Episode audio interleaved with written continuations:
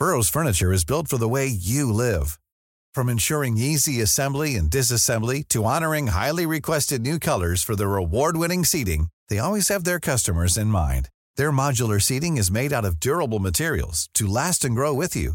And with Burrow, you always get fast, free shipping. Get up to 60% off during Burrow's Memorial Day sale at burrow.com slash ACAST. That's burrow.com slash ACAST. burrow.com slash ACAST. Hiring for your small business? If you're not looking for professionals on LinkedIn, you're looking in the wrong place. That's like looking for your car keys in a fish tank.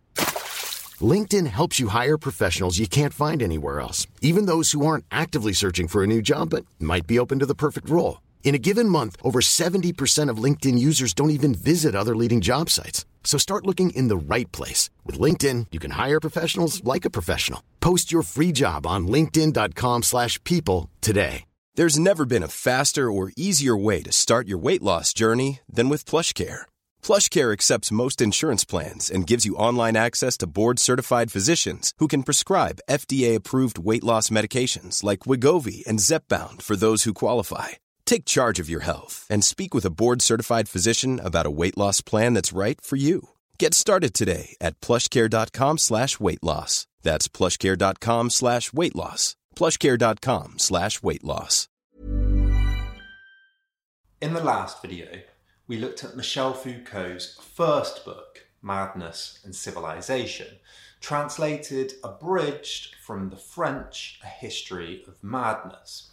In this video, I want to look at some critiques of Foucault and also ask what is it that Foucault is doing? How can we untangle this difficult book and think clearly about what Foucault is saying, both in Madness and Civilization and by extension in his later works? Looking at some criticisms of Foucault are a good way to try to pin down exactly what's going on with his method and his view of the world. So let's start there. Take one general criticism. In 1987, historian Lawrence Stone criticised Foucault as being unconcerned with historical detail of time or place or with rigorous documentation.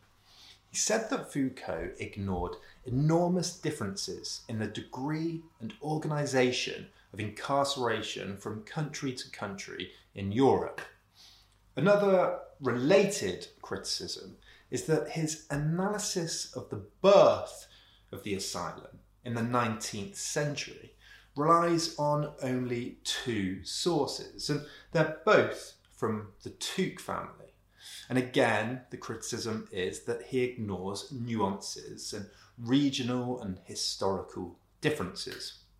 Now, Foucault himself said in response to Stone's criticism that he insisted in the text on the pronounced differences between countries like France and England. But it is true that he maintains that there is a consistency, a structure in the experience of madness across Europe, or at least across countries, in specific countries. Historian H.C. Midelfort has also argued that Foucault doesn't pay enough attention to chronological and regional differences. For example, Foucault argues loosely that mental illness was an invention of the 19th century, but Midelfort points out that hospitals for the mad were founded in Spain as far back as the 15th century. And during the 17th century, Foucault argues that the mad, the idle, the poor were all treated as the unreasonable and were confined together in what was known as the Great Confinement. But Midelfort again points out that there was no great state enforced confinement in England at the time. In fact, private madhouses were developing instead. Now, Foucault does mention these institutions, and he's defended himself by pointing this out. But If we accept that there are differences in attitudes to the mad across Europe, does this invalidate Foucault's argument? And this leads us to the wider point. What is exactly Foucault's argument? To unpack this, let's focus on a single part of the argument the Great Confinement.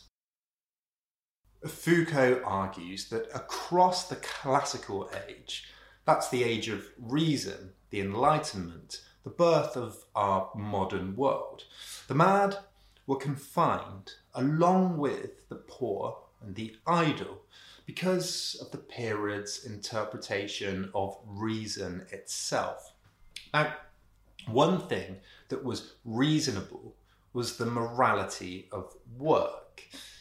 Since Adam and Eve's fall, God has punished humans with the necessity for work. Being unable to work was both a sign of vice and a threat to the stability of the bourgeois order.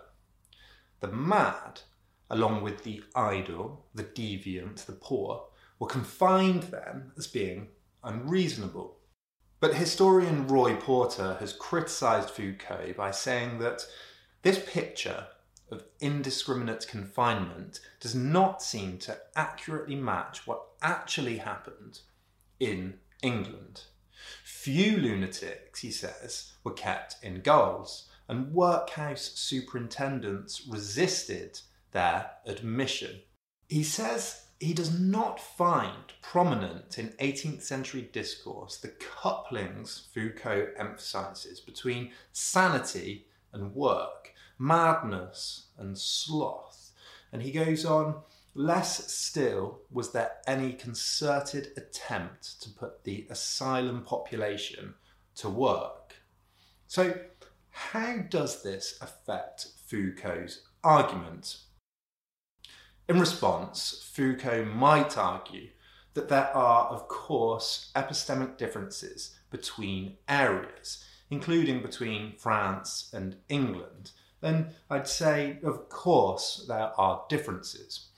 His main point, though, is twofold. First, that there is some consistency in interpretation and perception across region or culture. And second, that this consistency is rooted in moral beliefs of the period.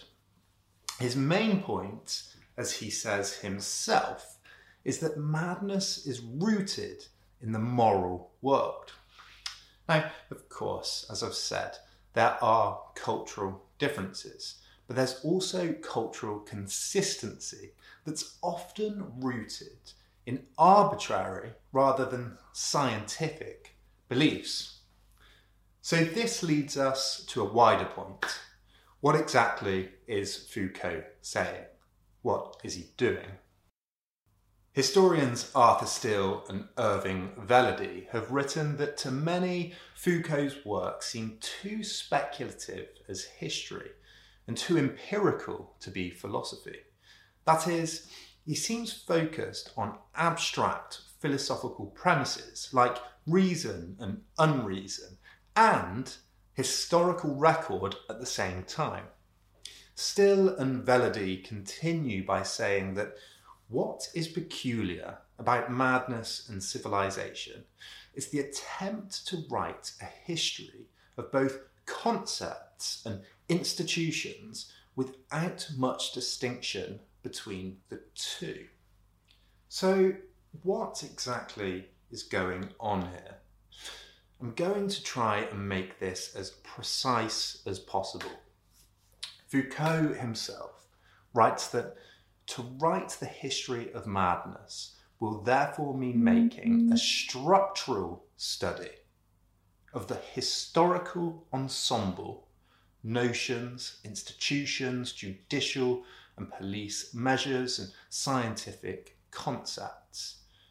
And to expand and make this a bit clearer, the historian George Rosen, in his Madness in Society, has written that at any given period, certain criteria are employed to establish normal human nature. as well as any deviation from it. So, what terms do we have here? We have certain criteria, we have human nature, we have deviation. So, in short, Foucault is searching for these criteria that establish what is normal and how those criteria change over time. Now, the criteria usually form a system so that they're consistent. We saw this in confinement, sin, bourgeois work, madness, animality, poverty. They all worked together. They are compatible in a conceptual framework. We might also think of them more simply as attitudes, perceptions, and sensibilities. Now, later Foucault would call this an episteme. The experience of madness in the classical ages episteme was bound up in ideas about the morality of work, the morality of the family, the morality of religion, including things like black magic and sexual deviancy. Foucault writes that confinement, that massive phenomenon, the signs of which are found all across 18th century Europe. Throughout Europe, confinement had the same meaning. Here we have phenomenon, signs, and meaning, and they all work together to create consistency, while there is also obviously ambiguity between them. But he wants to let classical culture formulate in its general structure the experience it had of madness, an experience which crops up with the same meanings in the identical order of its inner logic, in both the order of speculation and the order of institutions, in both discourse and decree, in both word and watchword, wherever in fact a signifying element can assume for us the value of a language.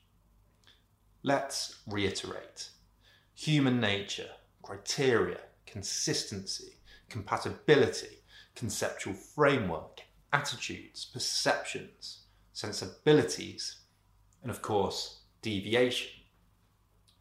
So, to roughly define what Foucault is doing here, we might say that a Foucauldian method is an attempt to identify the consistent and compatible signs that produce conceptual frameworks and set the criteria for what normal human nature is at any given time, while broadly depicting the dominant attitudes, perceptions, and sensibilities any given society holds. Together, these phenomena form epistemes of beliefs that historically have changed over time. Okay, but to conclude, I'd like to return briefly to the Ship of Fools because it also highlights some nuances and problems in Foucault's method. Remember that Foucault argued that during the Middle Ages, the mad were potentially treated more humanely in some ways because they were thought of as bearers of a kind of divine wisdom and were simply banished sometimes on ships of fools, rather than condemned or confined or thought of as medical objects. One early criticism questioned Foucault's assertion that the mad led an easy, wandering life in the Middle Ages. But this was soon found to be a mistranslation. He never suggested their lives were easier. But Foucault does suggest, I think, that the mad led not an easy life, but maybe were perceived in a way that could be described as morally superior than today or than the Enlightenment. There was an openness to the idea of folly and unreason. So, was this the case? Well, this has been said to be one of Foucault's greatest errors. There's no record outside of fiction of these ships actually existing. Erik Midelfort, that historian we met earlier, has said that occasionally the mad were indeed sent away, but nowhere can one find reference to real boats or pilgrims in search of their reason. And similarly, Gary Gutting, another historian, dismisses Foucault's romanticisation of pre modern madness. But in a wonderful short study, Anne Koning has argued that the mad were still banished from cities and often sent away by the river, which probably underpins the popularity of the Ship of Fools novel that was published in the 15th century. Furthermore, Foucault's primary point is the identification of madness with the moral order, whether that's divine wisdom or the significance of using rivers as transportation, what that might mean. Now, whether this weakens Foucault's argument is up for interpretation, but he's not saying that different epistemes are better or worse than others by some objective measure. His main point in studying epistemic problems, as he himself says, is not that everything is bad, but that everything is dangerous, which is not exactly the same as bad. If everything is dangerous, then we always have something to do. So my position leads not to apathy, but to a hyper and pessimistic activism. I think that the ethico political choice we have to make every day is determine which is the main danger. Hi, I'm Daniel, founder of Pretty Litter. Did you know cats tend to hide symptoms of sickness and pain? I learned this the hard way after losing my cat, Gingy. So I created Pretty Litter, a health monitoring litter that helps detect early signs of illness by changing colors, saving you money and potentially your cat's life. Pretty Litter is veterinarian developed, and it's the easiest way to keep tabs on your fur baby's health right at home. Go to prettylitter.com and use code ACAST for 20% off your first order and a free cat toy. Terms and conditions apply. See site for details. Planning for your next trip? Elevate your travel style with Quince. Quince has all the jet setting essentials you'll want for your next getaway, like European linen, premium luggage options, buttery soft Italian leather bags, and so much more. And is all priced at 50 to 80% less than similar brands. Plus, Quince only works with factories that use safe and ethical manufacturing practices. Pack your bags with high-quality essentials you'll be wearing for vacations to come with Quince. Go to quince.com slash pack for free shipping and 365-day returns.